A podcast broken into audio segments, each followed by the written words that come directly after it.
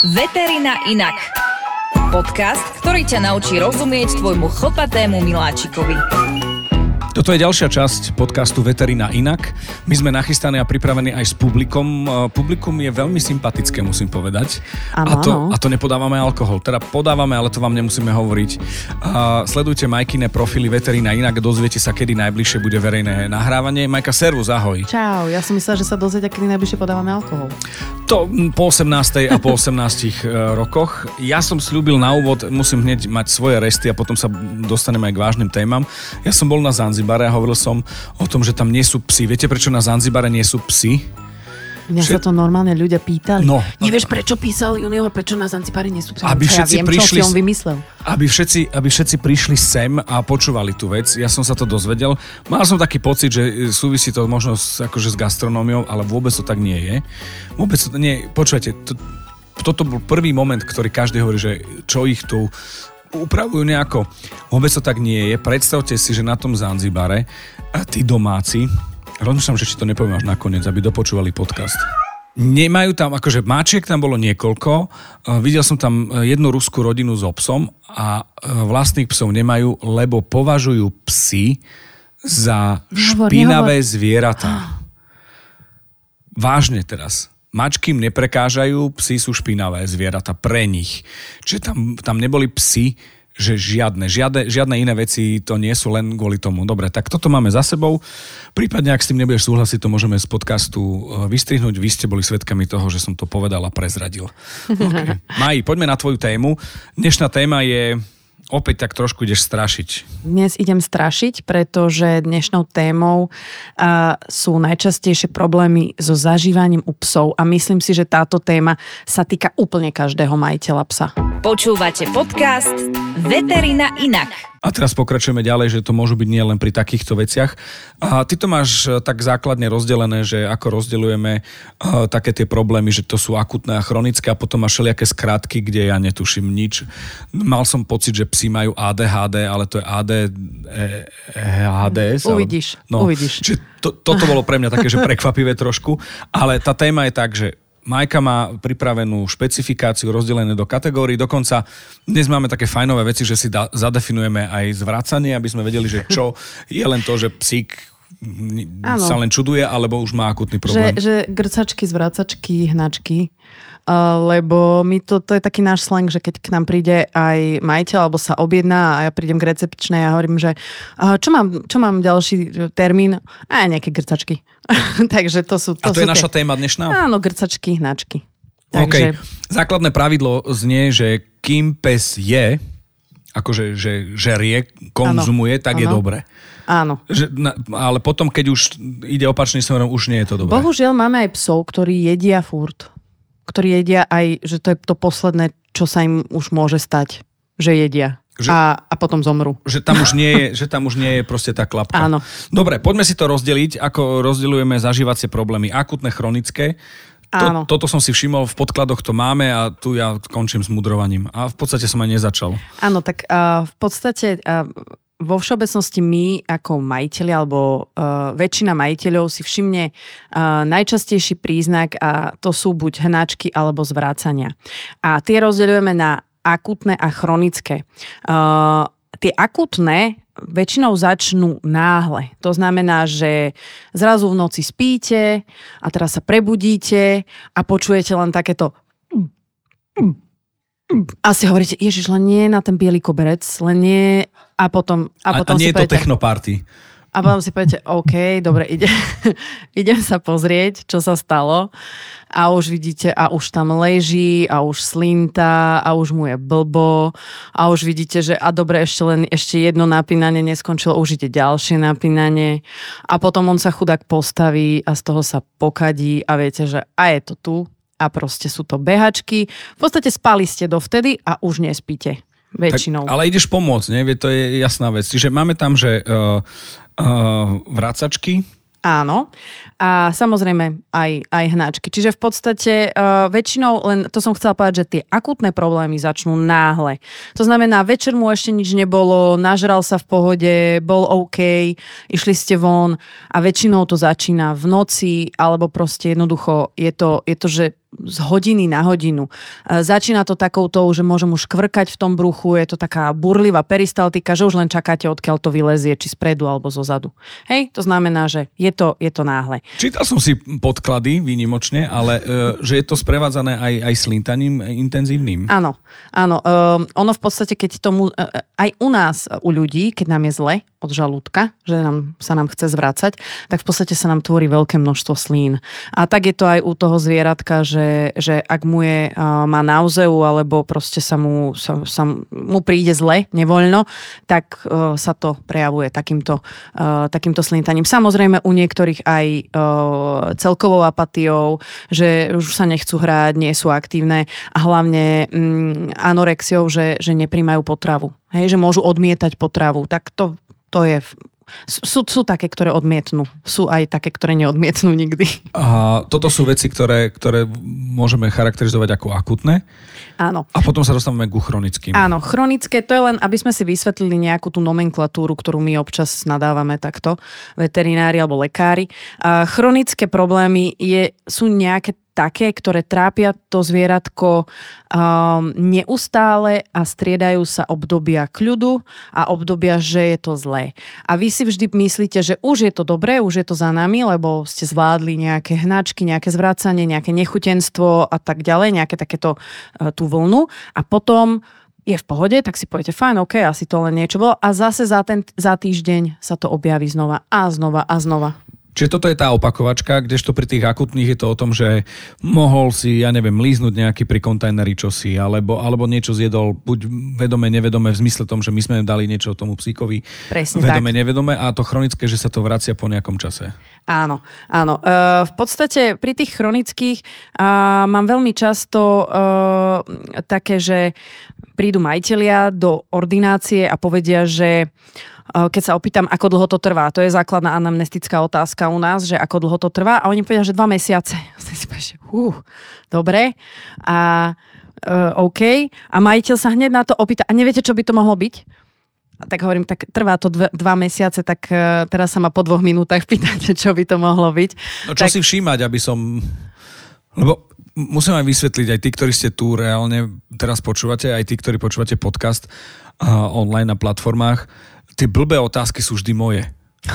Že ak existuje možnosť sa blbo spýtať, že príde za mnou zákazník a spýta sa, že už 2 mesiace sa čosi deje, tak to som ja. Akože ja reprezentujem tú blbosť v tomto. Áno, ono v podstate... Čo sa týka tých akútnych záležitostí, tak to sú viac menej nejaké dietné chyby, ktoré si ten majiteľ uvedomí. Hej, že niečo som mu dal zo stola, niečo vybral mi, včera mi vybral kôš, je jasné, že sa na druhý deň pogrcia, hej, že sú to na 80% sú to dietné chyby, hej, nejaké, ale pri tom chronickom ja sa im ani niekedy nečudujem, že prídu až neskôr, pretože si stále myslia, že a už to je dobré. A zase len niečo olízal vonku, lebo on je, viete, taký lízač, vonku všetko olíže, ochutná a tak ďalej. Tak stále čakajú, že to prejde, ale ono to neprechádza. A to si potom povieme ďalej, že prečo by sme nemali čakať s týmito vecami chronickými. OK, poďme možno si zadefinovať nejaké veci, ktoré sú tie problémy, ako sa prejavujú, alebo čo spôsobuje ten daný problém. Najčastejším príznakom je hnačka a zvracanie. To je jasné. Nechutenstvo je samozrejme u každého psa odlišné. Niektoré majú nechutenstvo, niektoré nie. Ale v podstate hnačka je... Čo je hnačka? Je to neformovaná riedka stolica, je v podstate reprezentovaná nejakým rýchlým prechodom cez tráviacu sústavu. Je spojená aj s nedostatočnou absorpciou tekutiny cez tú stenu čreva. A len je potrebné si uvedomiť, že hnačka nie je choroba. Hnačka je prejav. Preto mám takú... je to také milé, lebo veľa ľudí mi píše na tom Instagrame a veľa ľudí sa pýta a pošlú mi nejakú fotku nejakých výkalov najčastejšie, alebo mi opíšu a začnú, že mám takého a takého psíka a viete, už 3 dní má hnačku. Neviete, čo by to mohlo byť? A teraz mi bolo povedať, že neviem.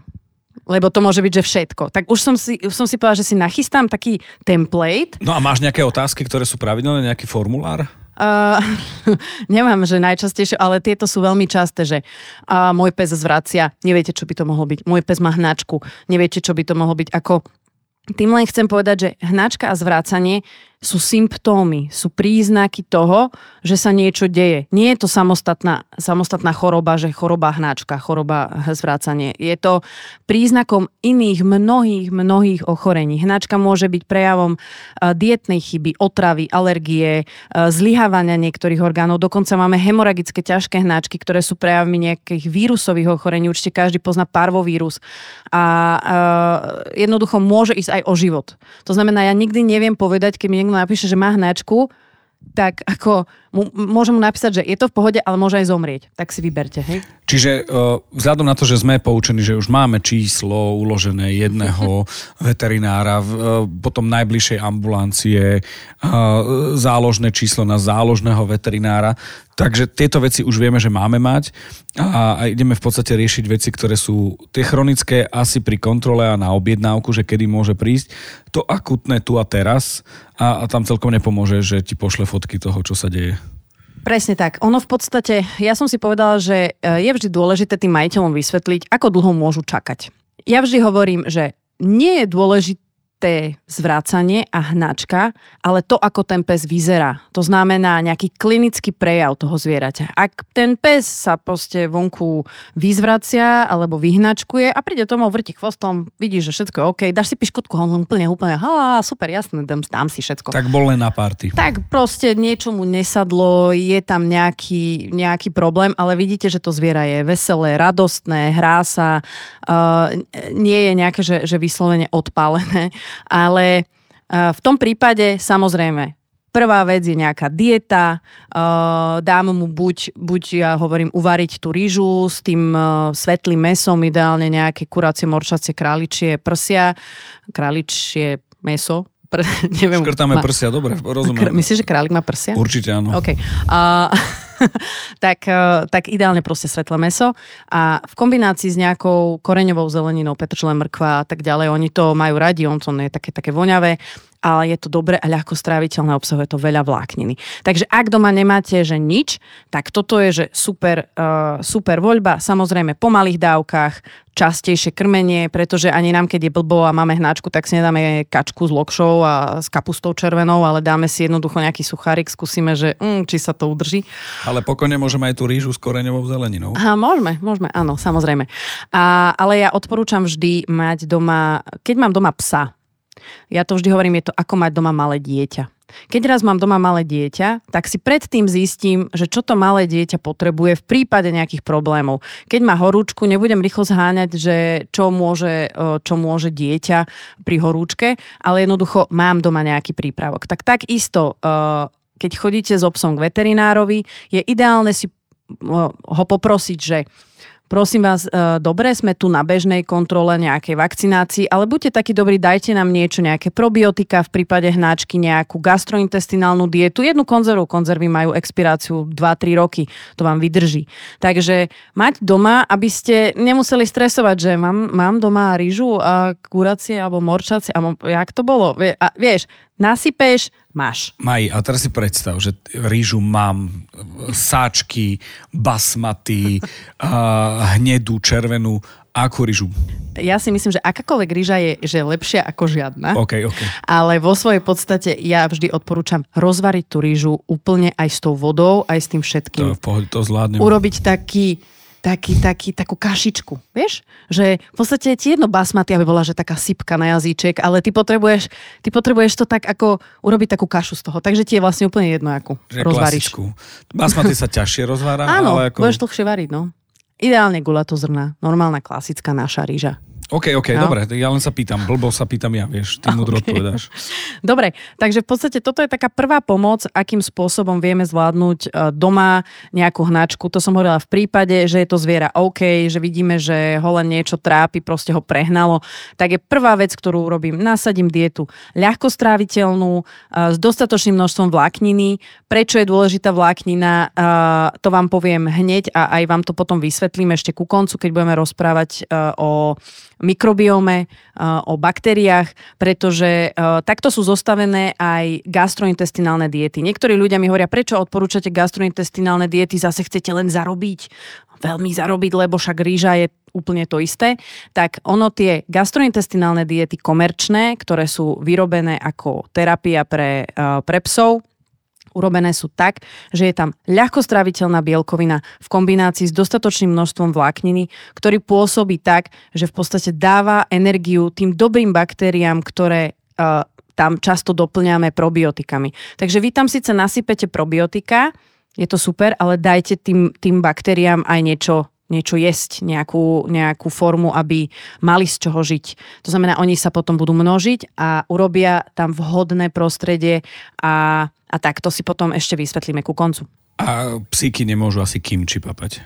A myslíš fermentovanú zeleninku? Vieš čo, úplne neviem, čo by to s nimi spravilo, asi nie. No. Dobre, môžeš skúsiť kapustu.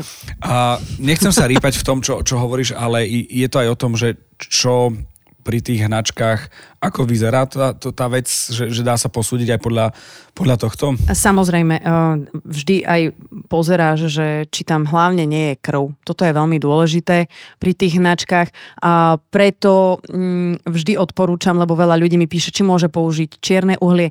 Čierne uhlie je fajn ako prvá pomoc, ale nám ničí trošku tú diagnostiku, pretože ako nahliadam čierne uhlie, tak za 4-5 hodín, lebo sme si v minulých dieloch podcastu povedali, že zážívanie u psa trvá okolo 6 až 8 hodín, čo u ľudí o mnoho viac, tak vlastne za 6 až 8 hodín budeme mať čiernu stolicu. Takže my neuvidíme reálne, či tam je krv a to nás dosť diagnosticky vie nasmerovať, akým spôsobom sa máme vydať. Stále riešime to, že chronicky vieme, čo robiť, to sme v kontakte s veterinárom, a pri tom akútnom fakt to treba riešiť tým uhlím? My hovoríme teraz o akútnom, vo všeobecnosti o akútnom, pretože akútne sme hovorili, ak je pes OK.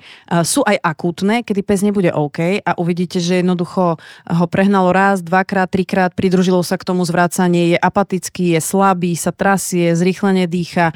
To znamená, v podstate z neho odchádza akákoľvek tekutina, ktorú on vypije, alebo čokoľvek, čo zožerie, tak vtedy viete, že je prúser a jednoducho je potrebné ísť k veterinárovi. Čiže akútne formy hnačiek máme aj také, že ich vieme pekne doma zvládnuť a máme aj také, ktoré potrebujú okamžitú návštevu veterinára. Takže vždy hovorím, je potrebné vedieť, ako toto zvieratko zvláda.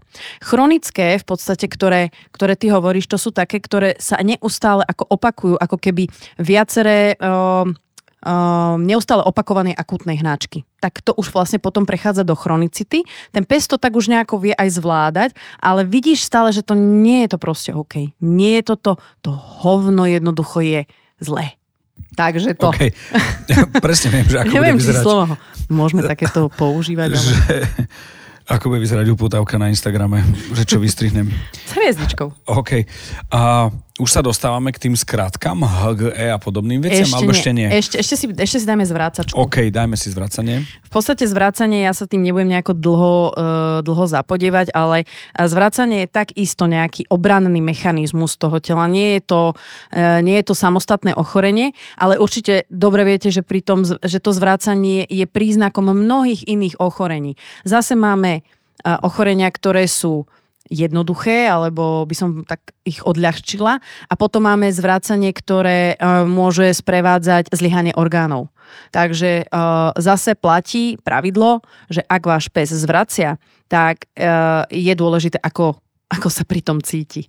Asi sa necíti úplne dobre, ale vo všeobecnosti niektoré psy sa vyzvracajú, dajú sa do pohody a je to v pohode a fungujú normálne.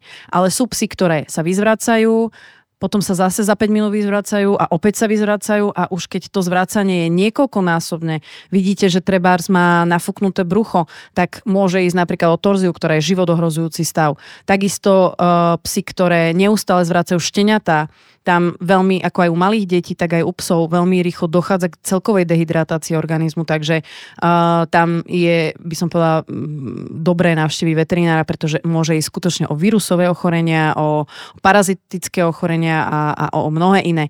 Takže vždy sledujem to zviera, ako sa má. Ako sa pri tých prejavoch má. A A podľa toho sa aj zariadím. Už sa dostávame do momentu, že toto je popisovanie a toto je vec, ktorú asi diagnostika, ktorú mám veterinárovi povedať. Kedy sa dostaneme možno k takej, že pomôžem tomu psíkovi, že k liečbe. V podstate tá liečba, jak aj zvracania, tak aj hnačky je vždy rovnaká, pretože sme vždy v tejto téme problémy so zažívaním. Je to také prepojené. Sú psy, ktoré pri nejakých gastrointestinálnych ochoreniach alebo pri nejakých črevných alebo problémoch s hrubým črevom budú mať len hnačku. Ale sú psy, ktorým všeobecne sú senzitívnejšie, tak budú mať aj zvracanie. Takže vždy to riešim tak nejak spoločne. Takže ak to zviera je v pohode, že jednoducho je tam nejaká hnačka, niečo ním prebehlo, niečo zožral, tak vždy platí opäť dieta. To znamená, aj pri tom zvracaní nasadzuješ dietu, nasadzuješ dostatočné množstvo aj tej vlákniny, nasadzuješ nejaké probiotika a potom niečo, čo to zvracanie môže zastaviť. Málo kto má niečo také doma, ale ja vždy hovorím, že ak máte psa, je dobré sa na to pripraviť. Že... Ty si celá o prevencii. No veď áno. Ty v podstate akože teraz... Ty vlastne nechceš robiť to, čo robíš. Nechcem už robiť. Nie, ale vieš, ako to myslím? Že tá prevencia znamená to, že v podstate polovicu vecí môžu doma vyriešiť si ľudia, ak si dajú pozor a sú pripravení. Čo by mali mať pri tom zvracaní možno doma, na čo myslieť a čo nie až taká akože vec. Lebo vieme, pri tých hnačkách ja by som bola veľmi rada, keby si vedeli veľa vecí vyriešiť doma, ale bohužiaľ vždy, keď je to len takýto ľahký prípad, tak hovorím, majte doma. A pozeraj na mňa, ja som ten prípad, čo ja ani rýžu neviem sa rozhodnúť, ktorú dať psovi. Majte doma rýžu. OK, hej. Rýžu. Prosím ťa, guľatú zrnu. Potom si poviem aj, akú značku môžeš. OK. A majte doma nejaké kurácie mäso. Mlyny sereč. Alebo jednoducho majte doma proste tú gastrointestinálnu dietu, aby ste to nemuseli riešiť, akú rýžu uvaríte, tak majte doma nejakú komerčnú gastrointestinálnu dietu, ktorá toho psíčka... Máme to my doma? Lebo ty veľa vecí vieš o mne, čo ja neviem. Nemáte. Nemáme to doma. Donesiem. Píšem si. Okay. Takže nejakú konzervičku, niečo ľahko straviteľné. Nejaké napríklad na hnačku sú ideálne také tablety na zahustenie. To je niečo ako u ľudí... smekta, poviem ten názov. Je to niečo, čo nejaký absorbens, ktorý pomáha zahusťovať tú stolicu. A potom sú lieky, ktoré pomáhajú zmierniť zvracanie a to sú lieky, ktoré znižujú pH žalúdočnej kyseliny. Tam veľmi poznáme lieky, alebo často používame na báze omeprazolu, famotidínu. Jednoducho niečo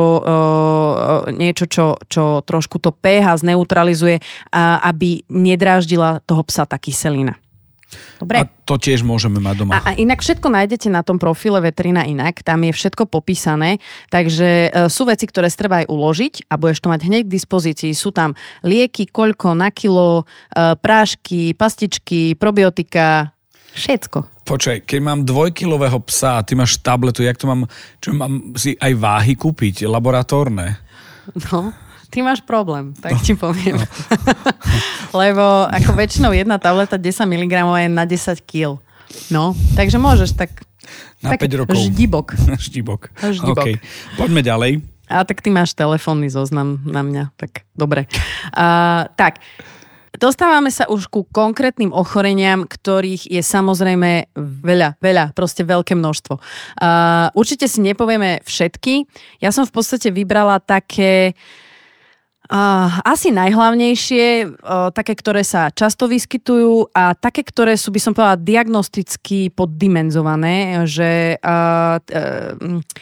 veľmi často ich vyriešia veterinári nejakými antibiotikami, nejakými liekmi a v podstate ako keby len tak zastrú tie skutočné príznaky toho ochorenia a nedodiagnostikujú. Hej, že majú slabú dodiagnostikovanosť. To je slovo. To ja som trénovala v taxíku takto.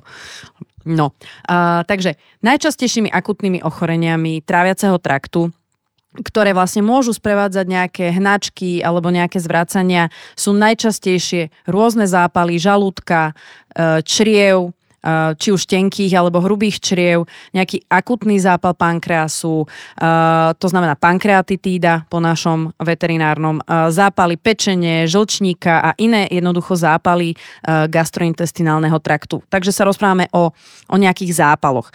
Ale čo je ten zápal? Ten zápal je nejaká reakcia organizmu na určitý agent. To znamená, tie zápaly môžu byť ako bakteriálne, tak aj vírusové, alergické, autoimunitné. Jednoducho nejaký podnet nám vyvoláva obranný mechanizmus toho tela. Hej, takže musíme vždy vedieť, s čím máme dočinenia. Či máme dočinenia s baktériami, tak použijeme čo? Presne tak. Antibiotika. Á, dobre, čo? Ak máme, že vírus, tak musím... Neviem. Nevadí. Tak jednoducho, väčšinou s tými vírusovými ochoreniami si ten organizmus mal by vedieť poradiť sám, alebo prípadne sa podávajú nejaké protilátky, alebo niečo, veď očkujeme psi proti vírusovým ochoreniam a tak ďalej. Hej. Takže na všetko sa snažíme myslieť, ale jednoducho vždy sú tam tí beťari, ktorí nejako preniknú. A teraz veľké halo okolo alergií. Jednoducho je to, áno, je to jeden z určitých agencov, ktorý je vyvolávajúcim aj takýchto ochorení. To znamená nejaká senzitivita toho zvieraťa na určitý agent, či už bielkovinový, alebo akýkoľvek iný, či už z potravy, alebo z prostredia, alebo niečo také. Takže aj toto všetko. Aj na ryžu? Počkaj, ty dávaš otázky. Aj ryža môže byť agent? Ty si úplne úžasný, znamená, že majiteľ zvieraťa, to je, že ty mu tam rozprávaš 20 minút a on sa spýta takú blbosť, že proste povieš, že ja aj na ryžu. Ale aby si sa cítil ako v robote napríklad teraz. Ďakujem, už som sa veľmi dlho necítil ako v robote. Takže v podstate všetko toto môže vyvolať gastrointestinálne ochorenia. Poďme si povedať tak po jednom, aby sme sa... Či máš konkrétne príklady? Mám konkrétne príklady. Tie skratky. Lebo to sú aj také, že zozbierané veci, ktoré či už z kliniky, alebo aj z toho Instagramu, ktoré tých ľudí trápia. Čiže najčastejšie. Najčastejšie. Minulý mi jeden pán písal, že má doma 3-mesačné štenia, ktoré už asi 5... Nie, nebol to junior. Ktoré už že 4 dní zvracia akutne. Tak si hovorím, že akože sorry kamo, ale to je prúser. Že toto už, že proste malé štenia, 3-mesačné, ktoré 4 dní zvrácia neustále, tak to je ako... To sa ešte divím, že ešte mi písal. Tak mal pevné nervy. No, hej, no. Takže áno. Ale často si akože posledná záchrana, lebo má stále pocit, že to prejde a... Áno, len ja už som sa niekoľkokrát vyjadrovala, že keď mi niekto napíše, neznamená, že okamžite odpíšem, že niekedy to môže byť kľudne aj na druhý deň, takže už to bude 5. deň, ktorý by 3-mesačne ešte nagrcalo, a to nie je úplne dobre. Dobre, takže z akutných stavov máme najčastejšie napríklad HGE, to už sú tie skrátky tvoje obľúbené. Je to vo všeobecnosti názov pre hemoragickú gastroenteritídu. V podstate ani to nie je nejaké že ochorenie, ale je to zase nejaký syndrom, nejaký príznak, ktorý môže mať viacero príčin. Niekedy sa nazýva aj AHDS, nie ADHD, AHDS. To je vlastne akutný hemoragický hnačkový syndrom alebo diarrhea syndrom. Je to v podstate hemoragická gastroenteritída. Príznaky je jasné, keď je hemoragická, že to bude hnačka obsahujúca hemoragická. Hnačka. Ryžu. Krv. OK. Bavíš ma dneska. A môže samozrejme obsahovať aj výstielku čreva. To znamená, že skutočne tá hnačka je tak intenzívna, alebo ten agent vyvolávajúci tú hnačku je tak silný, že narúša tie epitélie, tie bunky toho čreva a môžete skutočne vidieť, že ten pes má intenzívnu, vodnatú, striekavú, po nás profúznu, hej, alebo perfúznu, kde ako sa to píše, hnačku, ktorá jednoducho odchádza jak s krvou, tak aj vyslovene je vidieť taký sliz. Nie je to úplne pekný pohľad. Samozrejme, pri tom plus môže byť zvracanie, ako som povedala, bledé ďasná, celková apatia, celková dýchavičnosť. Jednoducho, pri tomto syndróme ide skutočne o, by som povedala tomu zvieratku aj o život, lebo nie každý pes to zvláda. Akože nejakým spôsobom neviete to úplne doma zvládnuť. Hej? Pretože veľmi rýchlo v takomto stave ide dochádza k dehydratácii organizmu, k nedostatočnej výžive a ten pes ako keby tým, že mu nemôžete dať nič, ani vodu sa nemôže napiť, ani nemôže nič jesť, tak veľmi rýchlo sa dostane do veľmi zlého klinického stavu. Takže ak niečo také máte, že je to jednoducho striekavá, krvavá hnačka a vidíte, že ten pes sa necíti dobre, tak určite ísť za veterinárom a je to aj dôvod navštíviť akutne pohotovosť, pretože jednoducho to zviera sa trápi, má krče, má bolesti, nie je to, ako nechceš ho tak nechať do rána. Keď prichádzam k vám buď na kliniku, alebo idem na pohotovosť, existujú nejaké veci, ktoré ty vieš tomu psovi, ja neviem, urobiť test a pomôcť v zápätí a povedzme, že do hodiny, dvoch je to po tom celom nepríjemnom? Určite áno. Samozrejme pre mňa ten syndrom HGE je nejaký znak, že keď už mi povie majiteľ, že máme krvavú hnačku, je to intenzívne, pes je na tom zlé, trasie sa, je mu zlé, neustále proste čo 10 minút má jednoducho takéto silný hnačkovitý syndrom. Tak moja prvá otázka je, že aký je starý? To je jasné. Keď je to štenia, rozmýšľam na úplne inými vecami, ako keď je to dospelý pes. No v čom je ten rozdiel? No samozrejme šteniatá sú atakované rôznymi parazitmi, ktoré mohlo ešte podediť po matke.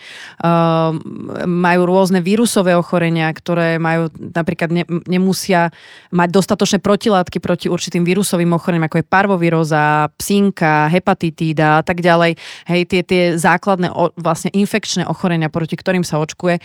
A tam už samozrejme prvá vec je samozrejme dať to zviera stabilizovať, dať ho na infúzie, pomôcť mu, zastaviť mu bolesti krče a potom riešiť, že z čoho to je. To znamená urobiť nejaké testy, či náhodou netrpí týmto ochorením a potom sa už vieme vydať, pretože ak napríklad takú parvovírozu neotestujem, tak jednoducho netrafím, pretože na tú parvovírozu ja musím podať určité globulíny, hej, jednoducho nejaké protilátky, niečo, čo mu vyslovene budem cieliť proti tomu vírusu.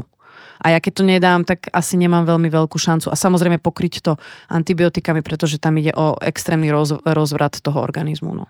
Takže napríklad to. A potom dospelé psy, tak tam už ideme, samozrejme stabilizujeme a potom hľadáme tú príčinu. A tak. Veľmi častým ďalším ochorením je akutná pankreatitída. S tým sa veľmi veľa ľudí stretávalo aj podľa toho, čo mi píšu ľudia na Instagrame. Tak to je samozrejme pankreas, hej, ochorenie pankreasu alebo podráždenie pankreasu. Takisto ide často o akútny stav, že večer niečo ti pes ukradne zo stolu a už vidíš, že v noci je zle, ráno je ešte horšie a jednoducho je to skutočne extrémne bolestivé ochorenie. Ten zápal pankreasu, možno ste sa už stretli aj s tým, že u ľudí, že sme pankreatici alebo žlčníkári, hej, že sú to skutočne, až by som povedala, také záchvatovité stavy bolesti a to zviera, sú psy, ktoré majú pankreatitídu a poviem si, že kokos, tak toto je že v pohode. Že hrdina. Že hrdina, hej, že nič, akože som fajn. A potom sú psy, ktoré samozrejme úplne vyzerajú, že 3/4 na smrť. No, že už im treba pomôcť. A samozrejme, tento podráždený pankreas je často nebakteriálny a zápal. Ide často o nejaké podráždenie. Preto prvou voľbou pri pankreatitíde je nasadenie diety s nízkym obsahom tuku. To znamená takzvaná low-fat dieta, pretože tuk ako taký nám dráždi neustále tú exokrinu časť toho pankreasu a proste ho zaťažuje. Takže my sa snažíme, aby sme mu uľavili. A čo je veľmi časté, tak k nám na kliniku chodia majiteľia, ktoré povedia, že bola im diagnostikovaná pankreatitída a ukážu mi bežné biochemické vyšetrenie.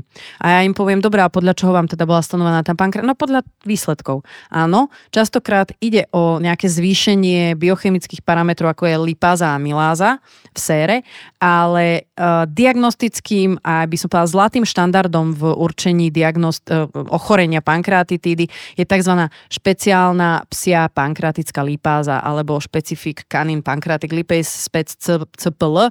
Posiela sa to do labáku, alebo máme aj také snap testy. Ale tie snap testy sú také, že ti povedia, že áno, má pankreatitídu, alebo nemá pankreatitídu, ale ty chceš vedieť, aká je hladina, tak to potom pošleš do labáku. OK, stále asi bojujeme s časom, ako to vyzerá s časom. Pošleme to do labáku a mám výsledky a uľaví sa psovi je aký čas?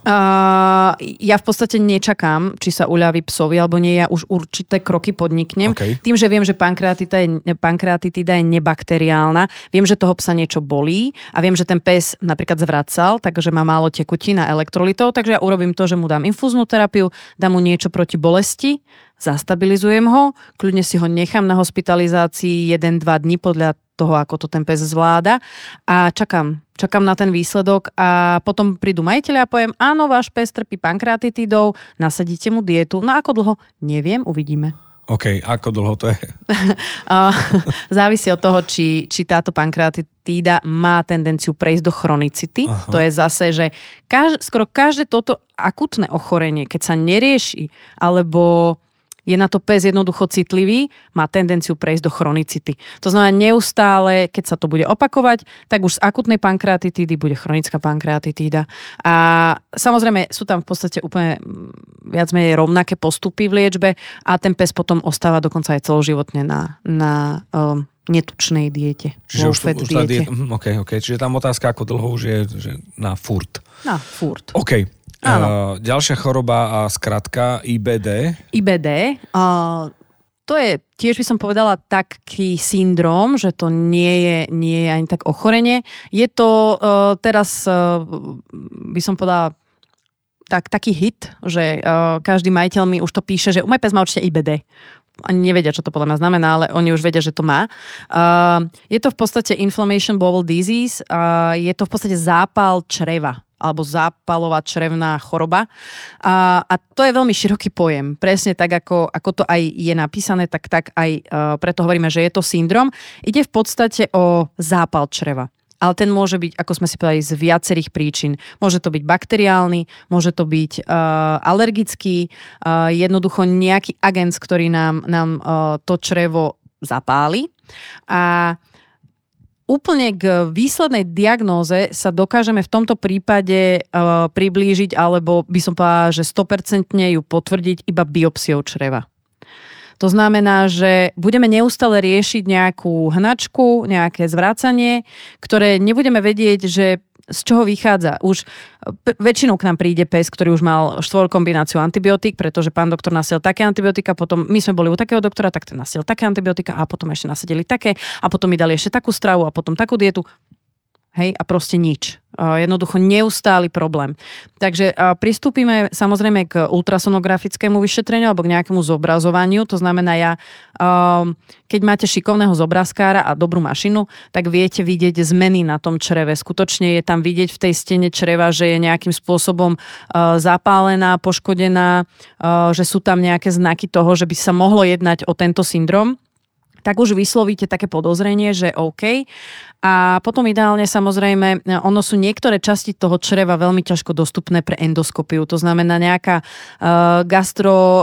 gastroskopia alebo gastroduodenoskopia. Tam sa dostanete skutočne len ako keby do tých veľmi častí predných, ale preto hovorím, v tomto prípade na diagnostiku tohto ochorenia je dobre pristúpiť k tzv. Full thickness biopsii. To znamená otvoriť toho psíka a zobrať z viacerých častí čreva biopsiu a tam sa nám ukáže to, že v podstate je to črevo zapálené. No stále sme v tom, že idea je prevencia, áno, aby sa tieto veci nemohli a nemali diať. Potom ideme cez akutné veci, ktoré keď sa neriešia, zrazu sú chronické. Áno. A dopadne to tak, že jednoducho musíš to robiť na operačnom stole. Tak, terapia tohto ochorenia ako IBD je taká ošemetná, lebo v prípade, že zistíme, že vyvolávajúcim agencom sú skutočne baktérie, tak samozrejme je vhodné nasadiť aj určité antibiotika, aby sme zvládli nejakú dysbiózu alebo nejakú prevahu patogénov, ale tie zvieratka už často prejdú týmto všetkým, nejakými antibiotickými terapiami, lebo proste ono to začne ako klasická hnačka, ktorá sa neustále opakuje, tak už väčšina tých veterinárov siahne po tých antibiotikách, čo si za chvíľočku povieme, nie je úplne žiadúce, ale bohužiaľ, ak sa to preukáže, to znamená, ak už urobíme tú biopsiu a skutočne dokážeme, že to zvieratko trpí týmto IBD, tak výsledkom sú až kortikosteroidy, to znamená, ako keby stlmiť ten imunitný systém, aby neustále nevyvolával zápalovú reakciu toho čreva. A to môže byť skutočne aj napríklad silná alergia, ktorá spôsobí takýto chronický zápal, ktorý už potom nevieme zobrať späť. To znamená, ak by sme na začiatku zistili, že áno, váš pes je alergický na nejaký druh bielkoviny, nasadíme ho na stravu hypoalergénnu, tak je to v pohode. Ale ako náhle ten agent alergický neustále a roky to zvieratko napáda, tak ono už vyvolá taký chronický zápal toho čreva, že už ho nevieme inak zvládnuť iba kortikosteroidmi. Poďme na tie antibiotika, pretože ATB je parádna skratka, pre mňa to bol DJ.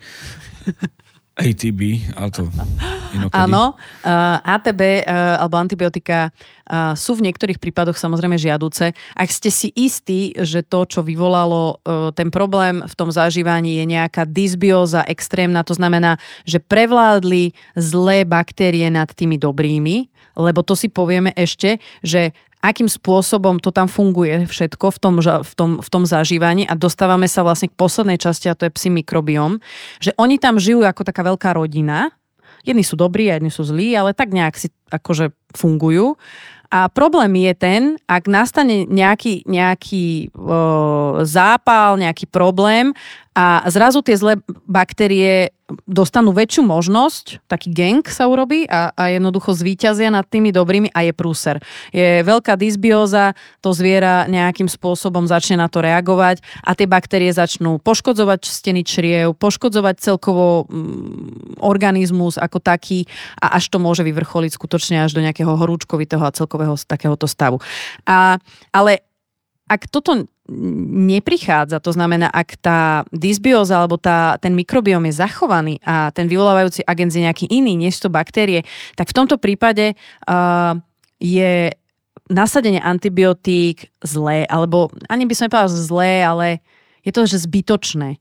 Lebo teraz sa tak plýtva extrémne tými antibiotikami a na školení, ktoré sme mali aj či už v Lisabone, na kongrese v Lisabone, alebo teraz sa tým aj celá Európa veľmi zaoberá, ako som už spomínala aj na predošlom podcaste, že to nasadzovanie antibiotík len tak halabala jednoducho vedie k tomu, že za chvíľu si vypestujeme skutočne veľmi nejaký rezistentný druh baktérií a budeme s tým mať problém.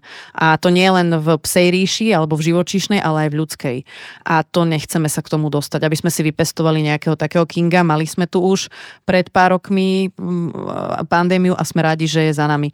Takže niečo také, keby vzniklo, nie je to úplne vhodné.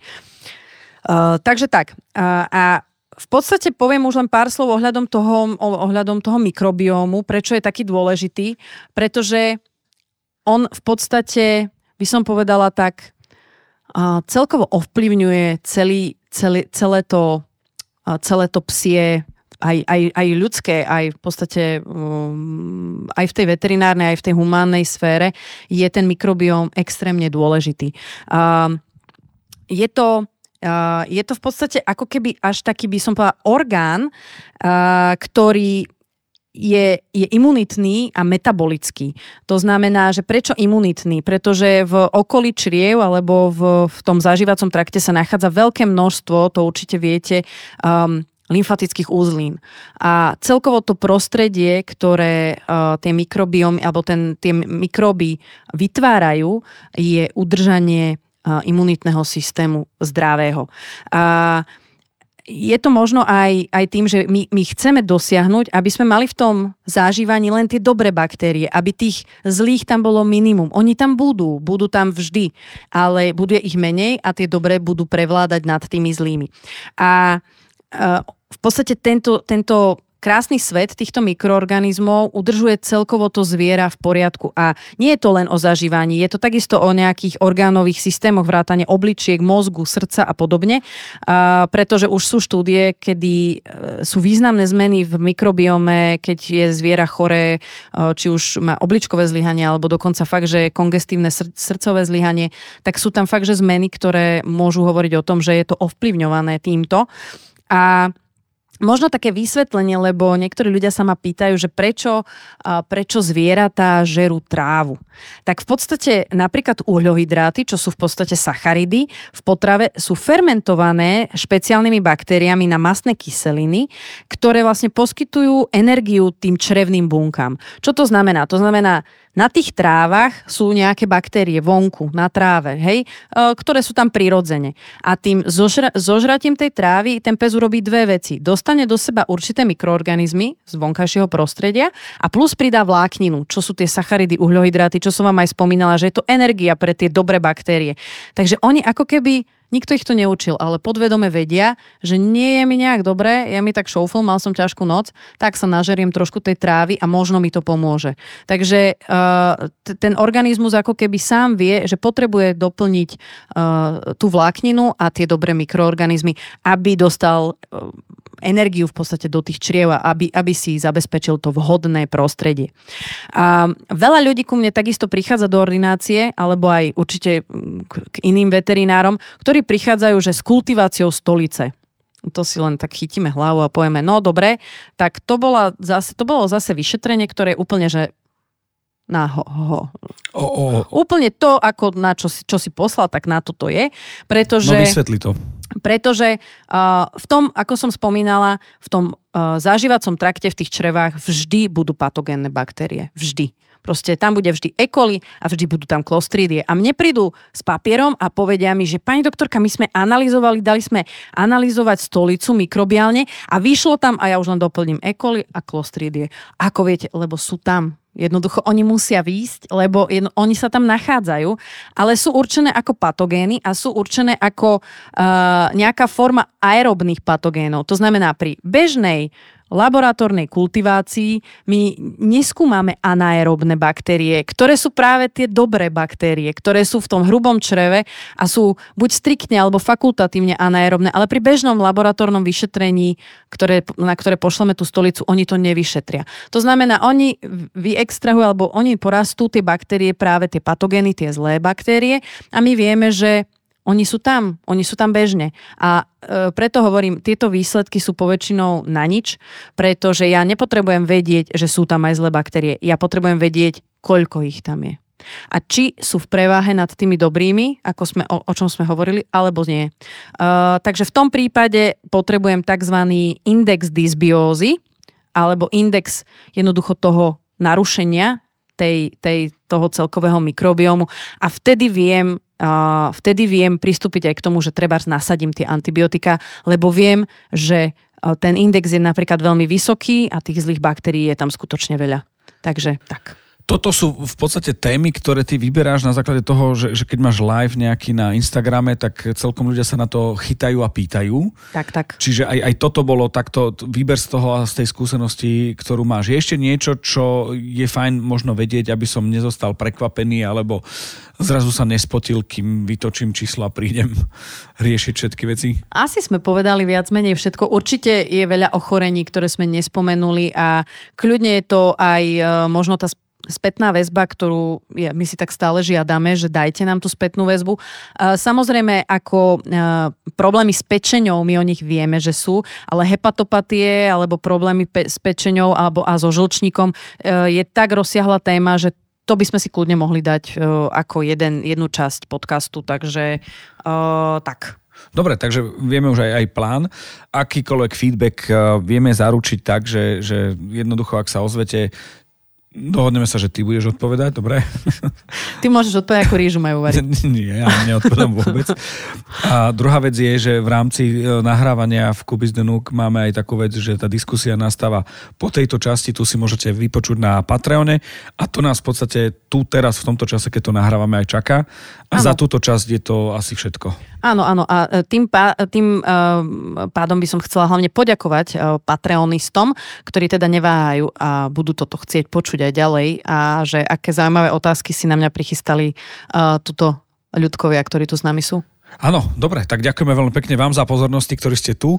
A tí, ktorí ste nás počúvali, kdekoľvek ste, budeme radi, ak buď vyzdielate túto časť a dáte o nej vedieť, alebo napíšete Majke a spýtate sa, čo budete chcieť vedieť, a s tým upozornením, že Majka nie je 24/7 na Instagrame alebo na Facebooku, ale odpisuje v čase, keď je a keď má po práci. No.